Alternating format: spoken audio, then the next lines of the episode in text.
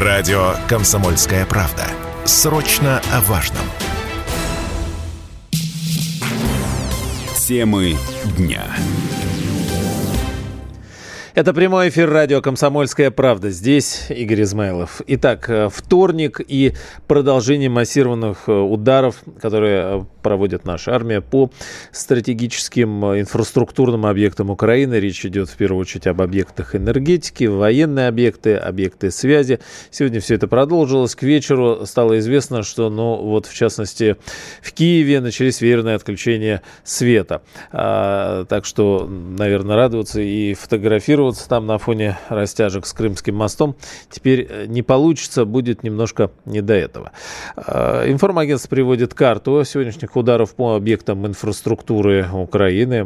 В целом, кстати, за 10 и за 11 октября практически вся территория, много объектов на западе Украины, объекты ТЭЦ. Э, ну, в общем, на протяжении всего дня об этом говорили.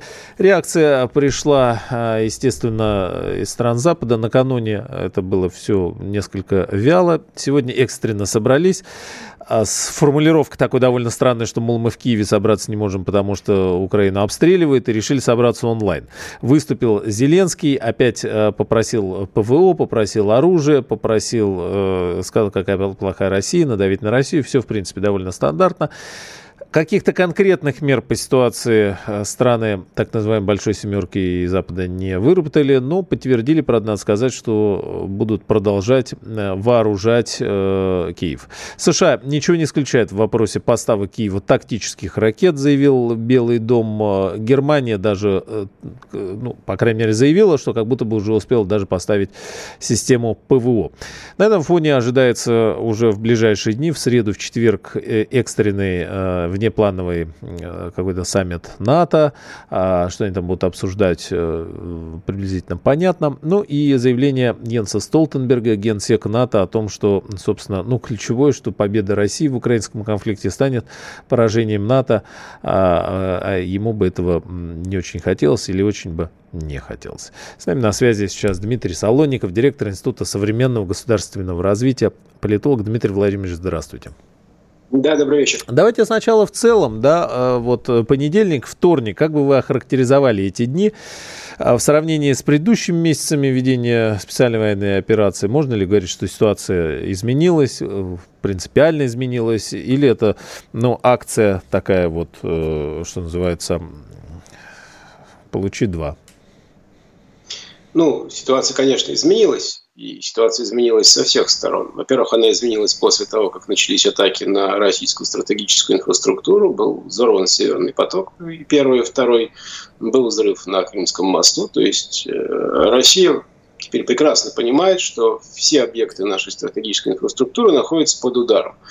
И э, речь не идет о том, что э, мы проводим спецоперацию в зоне соприкосновения теперь уже российских территорий ДНР, ЛНР, а, Херсонской, Запорожской областей и остальной части Украины, а, а удары могут быть везде. Э, при этом понятно, что они организуются не только Украиной, но и с поддержкой разведданных, стратегического планирования операций – и, возможно, в Лондоне, возможно, в Вашингтоне, но это действительно огромный пласт, который будет теперь работать против России. И мы на это должны реагировать. То есть вот это первое изменение ситуации, которое произошло последние недели. А дальше наш ответ впервые с, можно сказать, февраля, там первый был нанесен удар, потом было некое затишье, и вот сейчас мы видим серьезный удар а, нашими ракетными частями по объектам инфраструктуры Украины. Дальше, конечно, вопрос, э, насколько он будет продолжительный и насколько это будет э, действительно разрушение украинской инфраструктуры, а не разовая акция типа там ответки за э, взрыв на Крымском мосту.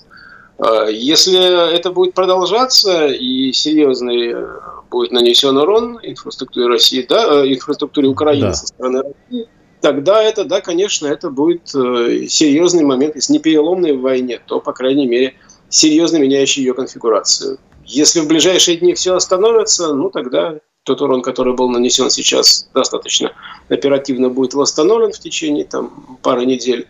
и все продолжится. А, а тогда вот здесь интересно, если говорить о тенденциях, если это разовая акция, то тогда это что, какие можно сделать выводы? И э, если это, соответственно, продолжится, тогда тоже это что? Нет, если это То есть это разные дорожки получаются? Да, нет, абсолютно разные дорожки, да. То есть, там, если это продолжится, значит Россия серьезно намеревается в этой войне победить, и задача России не э, пытаться договориться о чем-то, а условия, на которых э, с Россией готовы договариваться, обозначены. Это капитуляция фактически России, э, выплата репараций, э, отход на границы до 2014 года, демонтаж российской политической системы и так далее, и так далее. Не, ну это, да, это... Это то, что, на, то, на чем настаивает Запад. Да? Значит, вот это видение, как можно заключить мир с Россией. Это так. Если мы вступаем на переговорный процесс, значит на нас будут давить с целью достижения вот этого результата. Любой другой промежуточный результат, если будет наступление России, если нужно будет остановить продвижение России, тогда будет договоренность о том, что давайте сейчас остановимся, главное не проливать кровь, задача будет остановить Россию сейчас, как это было во время Минских соглашений, для того, чтобы иметь возможность Украину довооружить, опять ее переукомплектовать и продолжить войну с новыми силами для России в худших условиях. Но это вроде как все, все, все, это же все понимают, да, сейчас. Да, никаких других договоренностей с Россией сейчас сейчас нет и быть не может. Поэтому мы должны или выиграть на поле боя, или у нас будут большие сложности. Поэтому продолжение обстрелов, продолжение уничтожения украинской инфраструктуры – это ход э, движения к тому, чтобы победить. Здесь вопрос, почему пока что не уничтожаются железнодорожные переходы, связывающие Украину с Европой. Их всего пять, где меняются колесные пары с российской ширины полосы на европейскую. И, собственно, по ним поставляются те системы ПВО, то тяжелое вооружение. Причем все эти месяцы. Да, все месяцы поставляются. Вот эти пять переходов мы все семь месяцев не уничтожаем бодро. А, а, а вот если я спрошу, почему это крамола, как, ну то есть вот, а, ну правда всем интересно. Ну, спросить можно, только это ответ не у меня. Я Риторический, да. Но, на мой взгляд, это можно было и нужно было сделать раньше. Почему не делается? К сожалению, не знаю. А, или, к счастью, не знаю. Ну, не знаю. Ну поэтому вопрос в том, что да, если мы хотим побеждать, значит, нужно уничтожать э, стратегические объекты, которые будут серьезно нарушать э, коммуникации. Тогда смотрите. Пока, это, это не то. Ну, как, стратегически начали уничтожать ТЭЦ, да, то есть вот, ну, попадание ракеты рядом со зданием СБУ вроде как не равно в здании СБУ, э, хотя... Нет, ну, ну, вообще ни при чем. Нет, смотрите, там, да, это такой, вот это демонстративно-пиаровский ход, там, попасть в здание СБУ. Э, ведение операции ведется не из этого здания руководство страной ведется не из здания администрации президента. Там, да нет, безусловно, но это символические вещи, это, э, это флаг, ну, то есть... Э... Да, конечно. Угу. Это, чистый, это чистый флаг, да, это вот показать, что попали в здание СБУ, не больше.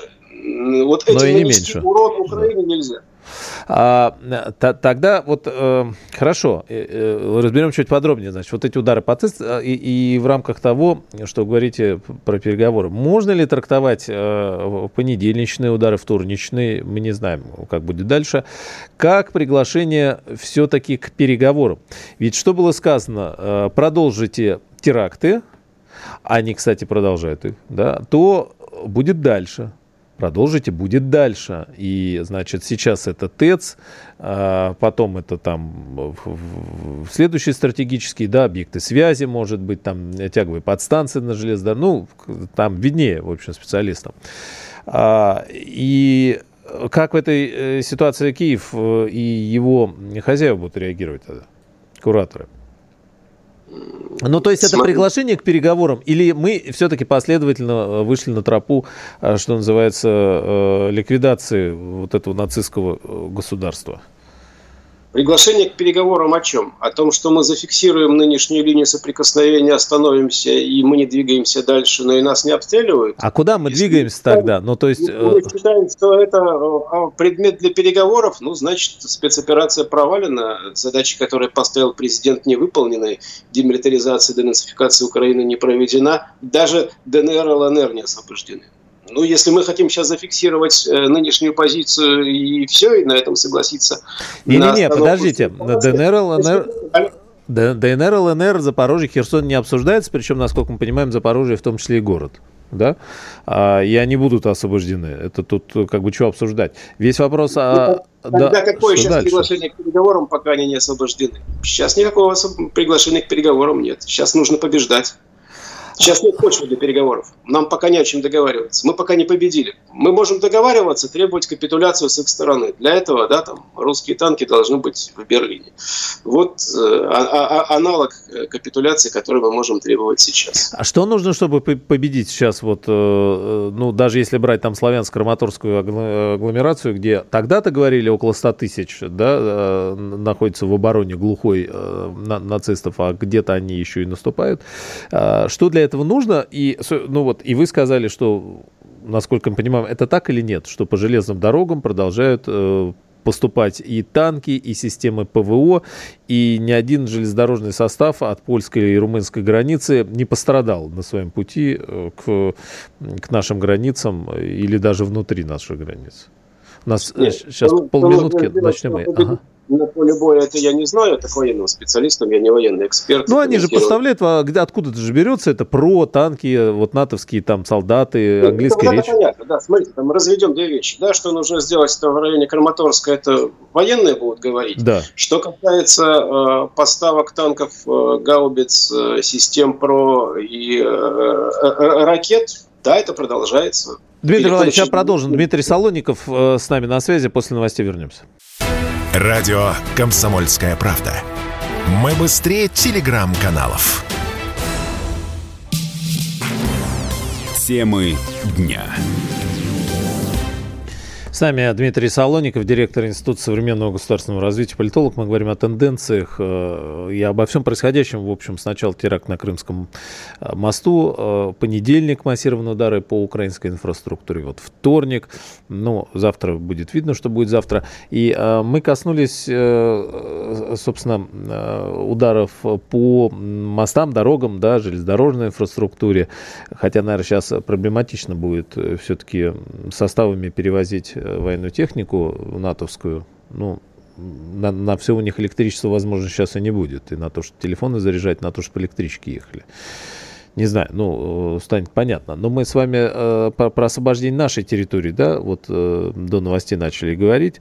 И э, происходит ли подпитка, с одной стороны, натовцев там, и с, э, с другой стороны, зима же впереди.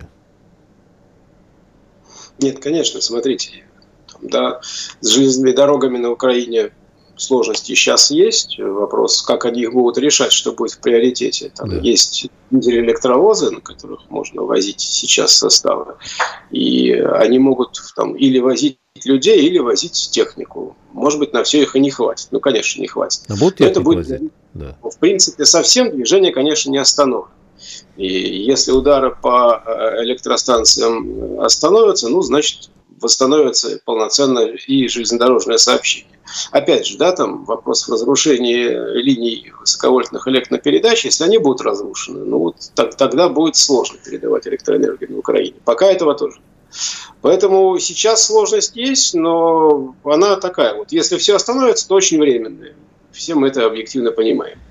Э, давайте посмотрим, да, как это в мире делалось. Там, перед нападением э, на Сербию, на Ирак Соединенные Штаты бомбили государство там, в течение двух-трех недель, выводя полностью из состояния рабочего э, инфраструктуру. Вот э, э, это некий эффект. Поэтому если мы хотим там получить его, да, вот примерно такой лак во времени можно рассчитывать. Там, перенеся территорию и плотность инфраструктуры может быть даже больше, чем пара недель, если брать нынешнюю украинскую ситуацию. Но это вот примеры из одной области в другую. Что касается подготовки к зиме, она, конечно, без сомнения, крайне сложная. И Нет, ну, освобожден... да, военные действия зимой там начинают свои проблемы в этом плане.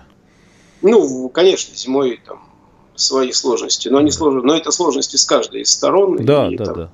Каждая, каждая из сторон должна использовать там, зиму, наверное, максимально эффективно. Опять же, там, да, пусть военные специалисты рассказывают, mm-hmm. как правильно боевые действия в зимних условиях.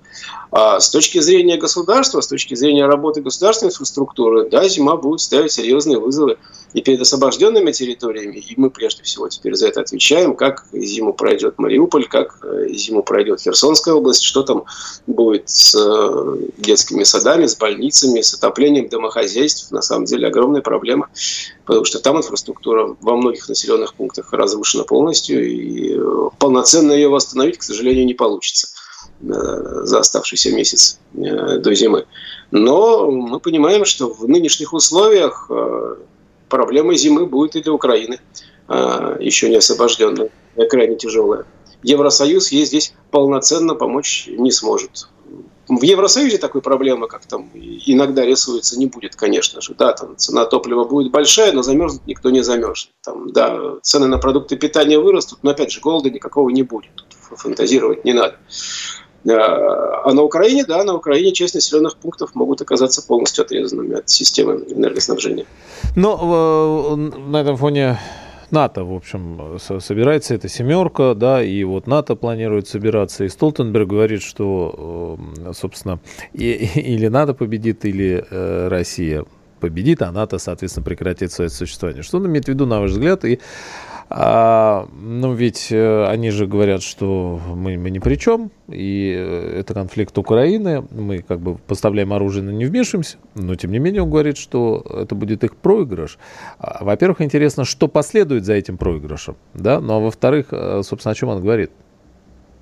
удивительно тонкое замечание. В конфликте или одна сторона победит, или другая. Такое. Логично, да, да, да. Но ну, мы, мы, мы, мы, мы не можем себе позволить да. проиграть, ну, никак. Поэтому... Вот. А, смотрите, поражение НАТО сейчас это поражение э, евроатлантической цивилизации. Это поражение глобального доминирования э, евроатлантического блока. Если так, то тогда э, всему миру становится видно, что это был такой колосс уже на глиняных ногах, и что тот мир, которым управляли они, больше не реален. Вот все. Впервые после военной истории, военной Второй мировой войны, получилось так, что вступая в крупный конфликт, Соединенные Штаты, их союзники по НАТО проигрывают. Это не какой-то маленький конфликт, да, это там не Вьетнам, откуда Соединенные Штаты вышли. Это серьезнейшее противостояние, и, и не смогли. И оказалась сила, которая больше, чем они. Это триггер, который сломает э, вообще нынешний мировой баланс. И так уже к Соединенным Штатам относятся с большим сомнением. Мы видим, как себя ведут арабские страны. Но для всего мира это будет э, показатель того, что все там, да, Акела промахнулся, э, и стая будет нужен новый вожак.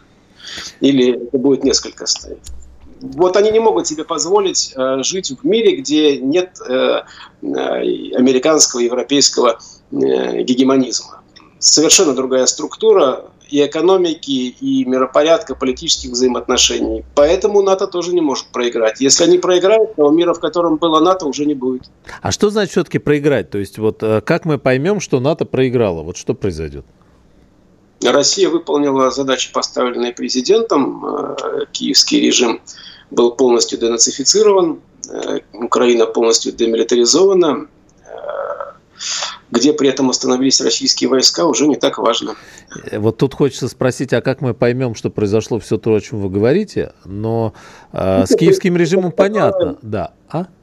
Суд, суд над преступниками, которые 8 лет убивали мирное население в Донбассе, убивали мирное население в Одессе, в Киеве, в других местах. А Украина? Украина не так важна. Украина может остаться как Украина, как государство. Вопрос, кто будет руководителем Украины в этой ситуации. Если руководство новой Украины э, все, что было эти 8 лет, будет отрицать, будет считать военный переворот, который был э, в 2014 году преступлением, и его организаторы будут отданы еще раз под суд, это будет новая Украина, братская республика для России. Не, но до, до, до этого момента же должно произойти изгнание оттуда, э, вот та самая демилитаризация, которая включает все, вот, я об этом и говорю. Де, кроме денацификации, денато на, на, натофикация. Короче, и НАТО тоже оттуда придется каким-то образом Конечно. вместе с ПВО, с манатками совсем, да. А, ну, это такой длинный путь. Длинный путь, да. конечно, да. Может быть, для, чтобы пройти этот путь, да, там нужно дойти не только до восточного берега Днепра, но и дальше. Все может быть. А, сегодня Орбан а, в Венгрии сказал, что, в общем, странные эти люди, которые думают, что могут быть переговоры между Россией и Киевом, и можно там с Киевом о чем-то договориться, что решение... А, они вообще в Венгрии на последнее время Э, говорят о том, о чем, в общем, мы говорим, но вот нас не слышат, да, что а, ну, ключ находится, Кощеева игла в США находится, говорить с ними надо. И во Франции тоже, э, значит, говорят о том, что ну, э, помимо того, что нас надо уничтожить и истребить, а, ну, говорят, что нет, ну, вот с Россией диалог нужен, потому что, значит, э, потому что, потому что потому, как говорит, э, как говорят современники, а, и вообще, мол, Россия сосед их и, и так далее. Вот, и возвращаясь к истории с НАТО все-таки, насколько, насколько Соединенным Штатам та Европа, которая сегодня есть, нужна? Ведь многие говорят, что экономически уже, ну, все совсем плохо, производство вывозят, да, северные потоки отрубили, дешевого газа нет, и впереди очень плохие времена для самой Европы. А если они для нее очень хорошие, то и, в общем, для НАТО, нужно ли НАТО, вот то самое, в котором, которое сегодня есть Соединенным Штатам? Или более удобно будет Польша, Прибалтика, накачанная оружием, э, накачанная, может быть, там, ядерным оружием, которое все это будет брошено вот уже напрямую против нас? Э, нужно НАТО и нужно Евросоюз да. виде, да, это не равноположная вещь. Соединенные Штаты, конечно, играют сейчас на раскол Евросоюза, и угу. такое активно наглое поведение, агрессивно наглое поведение Польши, это, да, конечно, попытка расколоть Евросоюз изнутри. Там попытка выставить Германии счет на триллион двести да. миллиардов. То, что обанкротит германскую Вывезя оттуда производство еще, да. да разговор о единстве европейском. То есть э, мы вас хотим обанкротить, но у нас с вами единство. Так смешно и забавно. А, там, э, доминирование Великобритании, попытка оторвать ряд стран от, из-под влияния Брюсселя, там ту же Польшу, угу. э. Да, конечно, идет игра на создание такого второго маленького Евросоюза центр которого был бы не в Брюсселе, который бы там доминирование испытывала не Германия и Франция, а центр был бы в Лондоне, и доминирование было бы Великобритании. И вот вместе с Великобританией там Польша, возможно, Дания, э, Украина, Прибалтика, может быть, Турция. Вот, вот такая вторая конфигурация. Но это не выход из НАТО. Да? НАТО выгодно Соединенным Штатам как э, ресурс, как возможность э, влияния на политику на евразийском уже континенте, как mm-hmm. рынок сбыта оружия. Да, конечно. При этом ослабление Германии, как центра, который начал собирать там Европу и уже мог пытаться говорить о том, что это будет центр альтернативный э, к доминированию Вашингтона. Вот это сейчас задача решается, ослабить Германию, да, конечно. Спасибо, Дмитрий Владимирович. Дмитрий Солоников был с нами эти полчаса, директор Института современного государственного развития, политолог. И ведь много тем затронули, а, и, в общем, много вопросов еще осталось и о тенденциях, и о том, что вот э, происходило и будет происходить. Спасибо, я думаю, надеюсь, еще продолжим, да, этот разговор. Вы слушаете радио «Комсомольская правда». Радио, которое не оставит вас равнодушным. Не нужно забывать и о том, что европейцы шокированы. Они за несколько десятилетий отвыкли от того, что реал-политик, как выражаются немцы, имеет вот такую жестокую форму. Но про единодушие лучше не заикаться. В мире не существует никакого единодушия. Темы дня. Прямой эфир «Комсомольской правды». Здесь Игорь Измайлов. Итак, второй день массированных ударов по инфраструктуре Украины. Леонид Крутаков. К нам присоединяется доцент финансового университета при правительстве России. Леонид Викторович, здравствуйте. Да, здравствуйте. Ну вот, кстати, я смотрю информационное агентство. Мэр Львова заявлял, что треть города без электроэнергии. А, были перебои с мобильной связью. Граждане собирались в места, где можно поймать сигнал. Но то есть не только телефонные вышки начали отрубаться. И вот э, сейчас э, говорят, что во Львове выведены из строя 4 электроподстанции. На их восстановление уйдут месяцы. В Киеве э, веерное отключение тоже. Ну и, в общем, такая ситуация э, по всей Украине. Второй день. А какие выводы можно сделать на этот момент? Ну, вот очевидно ли было вчера, что будет продолжение сегодня? И вот как вы трактуете все происходящее, если рассматривать это в вопросе тенденций? Ну, два дня, наверное, еще трудно говорить о тенденции. То, что два дня объем, то, что наконец-то э, сделали то, что надо было делать с самого начала, потому что победа достигается не только или не столько на поле боя, сколько на в умах э, противника, все, то есть население Украины, которое должно было осознать последствия и, собственно, что из себя это представляет. До этого там, Киев, Львов жили с ощущением, что война где-то там далеко-далеко, а, где воюют не люди в виде донбассов, жителей Донбасса и Луганска, то к ним еще и присоединились русские не люди. Вот, и все это как-то там, там нас не касается. Здесь вот картошка уродилась, э, порося поросилась, э, телка отелилась, и все нормально, все хорошо. Зиму проживем, все впереди. Вот. А насколько это стало тенденцией и, и превратится в, в тенденцию по, и, и станет стратегией нового ведения войны пока, не знаю, не готов говорить. Слава богу, что одним днем, одним ударом не ограничились, потому что последствия должны быть длительными для населения. Вот. Только в этом случае будет осознание и понимание того, что выхода нет, решать вопрос надо.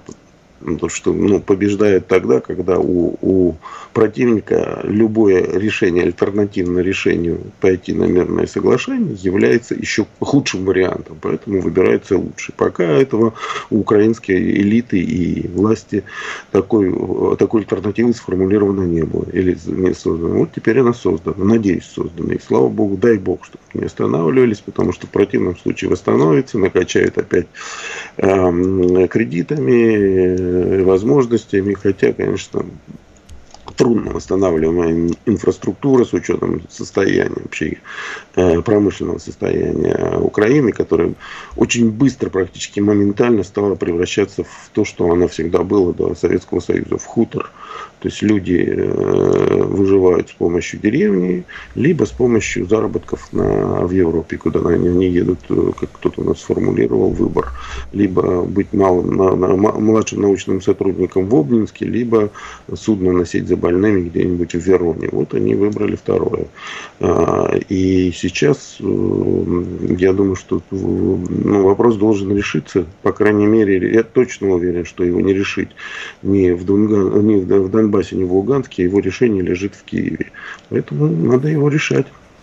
Ну, это вот, э, я не знаю, можно сказать, что это новый, а, новый этап в спецоперации, следующий, или это э, этап перед чем-то большим, и мы увидим дальше какие-то следующие шаги? Или это вот реакция на а, теракт на Крымском мосту, и, соответственно, дальше будет э, предложено Киеву подумать, хочет ли он продолжение э, банкета, или он э, готов одуматься. Ну, то есть вот э, какая развилка?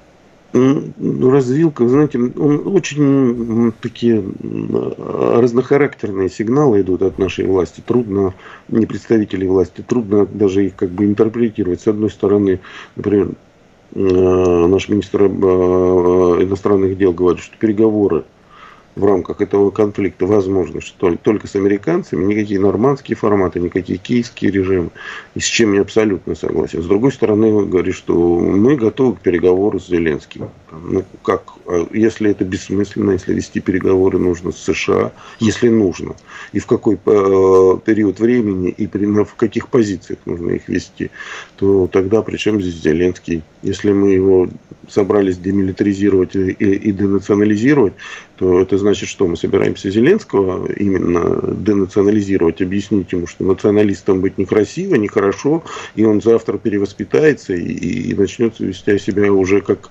русский, великорусский э, шовинист, что ли. Ну, как-то странно. Мне кажется, что денационализация подразумевает собой смену власти.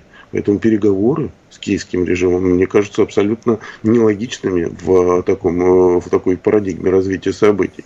Поэтому вот мне непонятно, честно говоря, правда, потому что такой разнобой из э, официальных заявлений у нас следует, что понять, какая цель четкая цель, как, какие установки и какие целевые показатели у операции. С другой стороны, вот, понимаете, поменяли Суровикина, поставили, который совпал одновременно и с Крымским мостом, и с сменой э, тактики или стратегии э, нанесения ударов. По а у него, кстати, сегодня день рождения, президент, и в сообщениях я видел сейчас, э, писали, позвонил поздравил, то есть лично.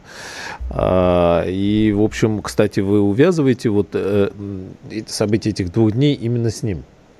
Ну, невозможно не увязывать, потому что все связано, потому что и Крымский мост, и очевидный очередной провал, как э, из Харьковской истории отступлением, да, то, что у нас Минобороны назвала грамотной перегруппировкой. Мне, я сразу вспомнил наши же советские фильмы про Великую Отечественную войну, когда наши наступали, а ставки Гитлера рассказывали, как они выравнивают фронт и все прочее для удобства э, противостояния русским.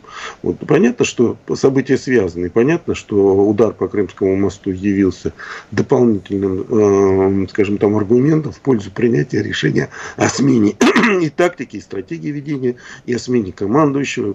И надеюсь, что это действительно не краткосрочная такая, знаете, ответная реакция, рефлекторная такая, э, это когда мышцы сокращаются и в ответ бьют. А это действительно смена подходов серьезных отношений к этой э, войне, войне. Я скажу, назову ее войной без всяких эвфемизмов вот, э, и, и, и, и, и целей. А ты с кем воюем-то? Ну, вы знаете, непосредственно воюем, как ни странно, с русскими да, переформатированными мозгами. Реально, конечно, воюем с ментально, ментальностью Запада и с их э, военно-промышленным комплексом. Ну, то есть, и реально этом... воюем с США? Да. И в этом смысле, вот мне тоже тактика была не, не, непонятна. Мы говорили, и это признавалось на всех уровнях, мы воюем с, со всем Западом. Весь Запад, и это правда, поставляет оружие на США, при этом мы э, оружие и боеприпасы, при этом мы ничего не меняли в своей тактике. То есть как, тогда из этого у меня возникал вывод. Мы что, пытаемся перестреливаться с Западом, у кого быстрее э, кончатся боеприпасы, или как? Потому что там с той стороны вся экономика Запада, а у нас только наша экономика. Ну и получается, мы воюем с США а, на нашей территории уже. Да. А э, на территории США у них все в порядке. Абсолютно точно, да. Ну, это островное государство, они даже и во Вторую мировую войну э, практически не понесли никаких потерь, да. Ну, а вот эти, да, вот эти разговоры, э, активизирующиеся о Карибском кризисе, обо всем остальном, значит, они э, всячески каждый день говорят, что какие русские плохие, у них есть ядерное оружие, хотя, э, в общем, никто здесь, здесь все время говорили, что вот если вы, э, если будет от вас угроза исходить самому нашему существованию, то уж, конечно, не обессудьте сути. Но здесь никто никогда не говорил, что и наоборот всегда говорили, что мы ядерный дубин не трясем, и как бы это не, не, не средство, и так далее. В общем, я к чему? А, угрозы для Соединенных Штатов нет никакой. И а, звучат предложения, собственно, не, совершенно никакими не ядерными, а вполне себе там какую-нибудь холостую болваночку отправить а, к их берегам с тем, чтобы продемонстрировать серьезность, а, потому что, получается, угрозы их территории никакой нет, а для них это не просто, а, не просто угроза территории, экзистенциальная угроза. Но Соединенные Штаты, понятно, не могут допустить, чтобы даже, да, даже болванка прилетела вот э, пустая, хотя бы там к их берегам. Ну, потому что уже, значит, они не такие сильные, значит, это, это полностью рушит. Или это ерунда все? И, мы будем здесь, э, здесь э, обороняться до бесконечности. Они будут бесконечно накачивать оружие Украину и людьми, и ПВО, и танками, и всем чем угодно. Я думаю, что в отношении угроз а, США вы там совершенно справедливо сказали, что единственное, что США угрожает, это ядерный потенциал. Поэтому вспоминает Россия, поэтому вспоминает про Карибский кризис, да. поэтому вспоминает про а, возможность применения ядерного оружия. И это тот э, стопор, который удерживает, собственно, сегодняшний конфликт от превращения его в реальную мировую войну. Потому что, ну, мир ядерных потенциалов я... Не дай бог, конечно. Хочу напомнить, что да, мы существуем, многие считают, что это Ялтинский мир. На самом деле Ялтинский мир закончился с бомбардировками Хиросимы и Накасаки, когда США продемонстрировала превосходство глобальное военное над всем в мире. Вот. И это превосходство и однополярный мир тогда США закончился, когда вместе с Карибским кризисом, когда миру стало понятно, что сопоставимый ядерный потенциал есть у России, и США не решается использовать свои потенциалы превосходства, а значит мир равен. И тогда возник, вот сегодня мы в этот мир и уперлись. То, что касается Украины, то мы ведь проиграли этот бой не в 14 а, а в 14 году. Мы этот бой проиграли, три, проигрывали 30 лет, когда ментально позволяли формироваться антирусской, э, русофобской. Ну и, э, Леонид Викторович, сейчас будут новости. Вот после, да? после этого продолжим. Леонид Крутаков э, с нами. Здесь, конечно, вопрос, а что произошло в 91 году и как вообще, и почему Украина стала независимой? Радио «Комсомольская правда». Только проверенная информация. Темы дня.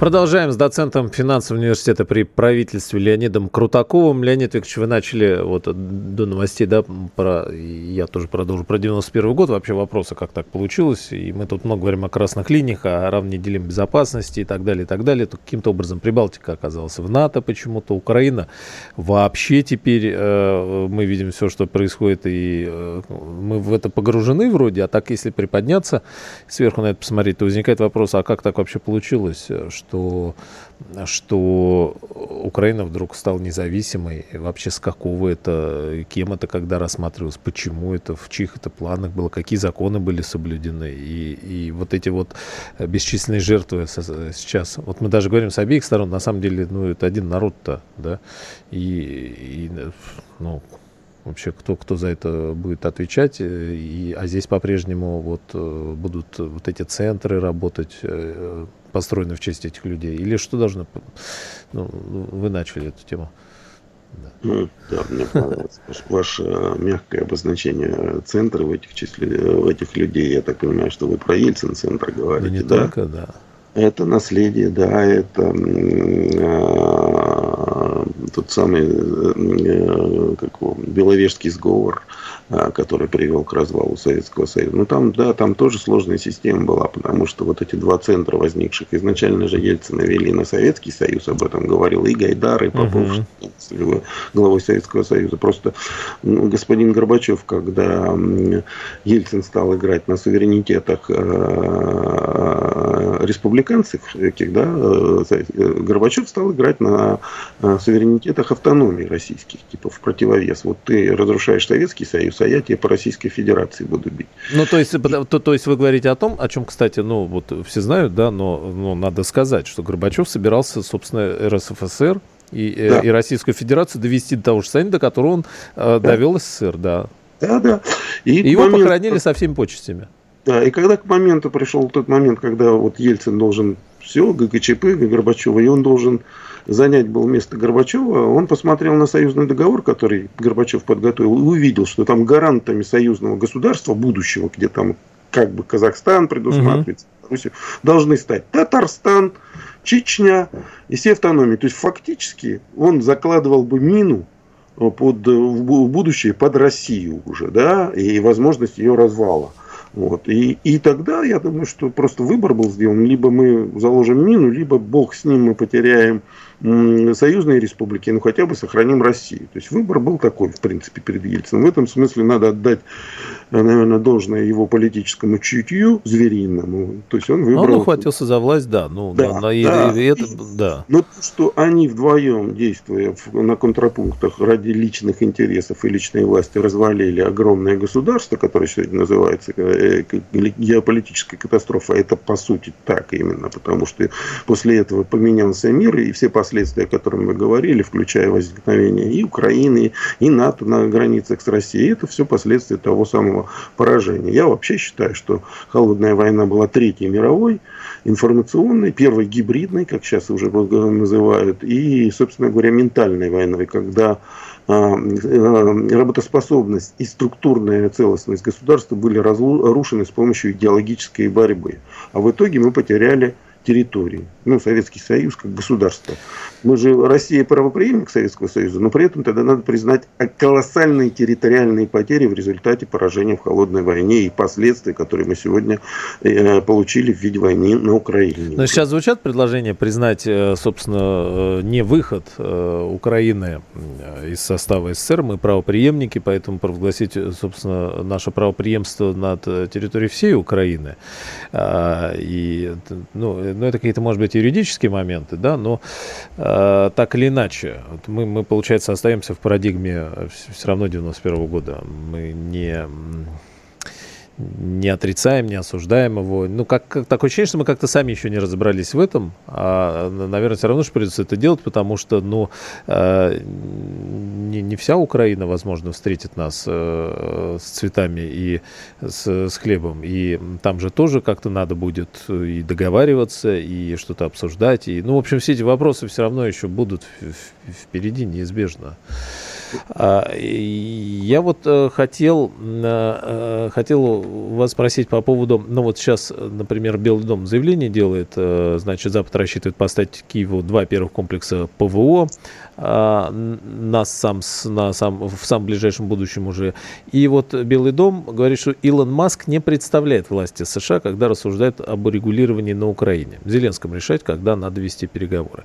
Вот означает ли это, что Илон Маск э, и условная там, ну и неусловная вполне себе конкретно партия республиканцев говорит о конкретном э, предложении с их стороны, который э, их удовлетворяет, а именно признать Крым и и Донбасс российскими, да, ну вот все, что Илон Маск протранслировал.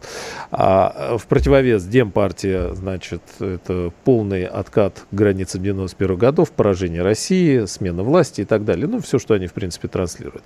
Означает ли это, что повестка-то переговоров все-таки есть э, у тех самых, о котором, о которых говорят в Венгрии, что договариваться надо не с Киевом, а Россией с Соединенными Штатами. И э, вот что может, на ваш взгляд, взгляд, идут ли эти переговоры, есть ли какие-то э, телефоны, по которым э, все равно продолжаются, как и во время любых э, военных действий, э, обсуждения чего-то, или сейчас заморожено все совсем. И здесь, если позволите, я приведу, вот мы с вами коснулись, Сергей Лавров э, сказал тоже сегодня, мы сидели за переговорным столом с украинской делегацией до конца марта, когда в Стамбуле был согласован подход по урегулированию этой ситуации на принципах, внимания, которые были предложены украинцами. И они нас устраивали в той ситуации, говорит Лавров. Это март. Да, вот э, эти переговоры были прекращены по прямому указу США и Лондона. Ну, дальше он э, напомнил всем, что да, войной заправляют англосаксы, которые контролируют режим Зеленского, вот о чем сейчас Демпартия говорит, что типа пусть Зеленский решает. К ним пытаются пристроиться поляки, прибалты всякие и так далее. Вот. Но э, вот что это были за переговоры тогда, о которых говорит Лавров в марте, а, казалось бы, ситуация не, не так плохо складывалась, да, и, и Чернигов, и Сумы, и вот по, под Киевом были. Возможно, все это держать было не так просто, такие большие границы, мы, мы не знаем всего. Вот. Но что это были за переговоры тогда, и что сейчас Соединенные Штаты а, готовят вот в плане этого трека? Есть ли он? Ну, для США ситуация супер выгодная, понимаете, для них. В любом случае они наносят ущерб России. Победит Россия на украинской, э, в украинской войне и э, на Украине или не победит. Потому что если победит, э, то все расходы последующее восстановления Украины и воссоздание там нормальной жизни лягут на Россию. Если Россия проиграет, то все ущербы будут посчитаны и возложены на Россию опять же. США играет в этом смысле беспроигрышную игру на Украине. То есть, чем больше мы там друг друга убиваем, чем больше мы наносим друг другу ущерба, тем для США лучше. И Европа тем... еще другой рукой да, играет. Да, а заодно Европа окучивает. Вот. Э, тем больше как бы ненависти, тем больше проблем в будущем, о которых вы говорили, потому что э, проблемы в головах, возникающие сегодня, та ненависть, которая порождается, с ней придется решать вопрос, э, и очень серьезно решать вопрос на уровне там, переформатирования образования, если хоть то, что на Украине чем занимались, начиная с 91 -го года. Угу. Учебники новые и все прочее. То есть выращивали целое поколение, которое теперь никуда не денешь. Вот, если там после, э, ну, как, кстати, если мы говорим о денационализации Украины, то значит после смены политического режима все участники э, боевых действий со стороны Украины должны будут как-то репрессированы, поражены в правах, они же все националисты, получается, или воевали за, за националистов. Ну, как да и вообще как-то не допустить, чтобы диверсии... было проделано, да. да, потому что в противном случае, ну, ребят, тогда это все будет в детский, детский сад. Как, поэтому для США, конечно, выгодно продление конфликта в, любом случае пока же не способны, пойдут и, и толкнут они на Украину на переговоры в самый последний момент, когда поймут, что вот завтра-завтра уже и все, и не будет Украины. И будут заставлять, и нам будут делать выгодные предложения.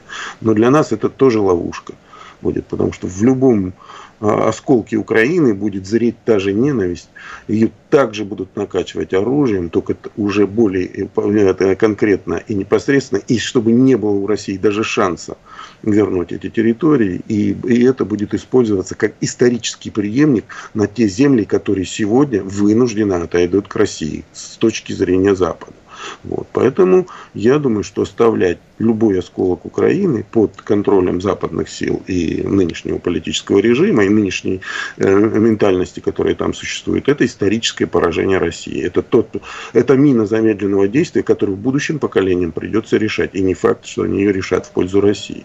Я думаю, здесь, мне кажется, все понятно, надо идти до конца и надо решать этот вопрос. А интересы американцев понятны и осознанны, и надо действовать. Ни в коем случае не действовать, в, э, э, не лить воду на, на, на их мельницу. Ни в коем случае не идти никакие соглашения с нынешним режимом украинским. Это моя позиция такая. Ну, вот, у нас где-то полминутки остается. Как вам кажется, Белоруссия подключится э, все-таки и э, сейчас вот совместная группировка да, для охраны э, той части границ союзного государства, которая в Беларуси находится, и э, со стороны Украины потянуты туда э, части. Или э, будет, будет сдерживать, отвлекать какую-то часть просто в сушников на, на ту часть? Ну, я думаю, что это такой серьезный предупредительный выстрел в воздух, э, прежде всего для Польши и для Европы, что не дай бог какая-то помощь э, военными силами, живой военной силой будет, то, угу. конечно, будет использована эта группировка. Не думаю, что она пойдет на Украину. Э, Александр Григорьевич всегда играет очень осторожно и спокойно. С другой стороны, конечно, вот тот неудавшийся Майдан, который его прекратил фактически политику многовекторности и толкнул его... Спасибо огромное, Леонид Викторович. К сожалению, времени не осталось. Леонид Крутаков был с нами. Спасибо. Темы дня.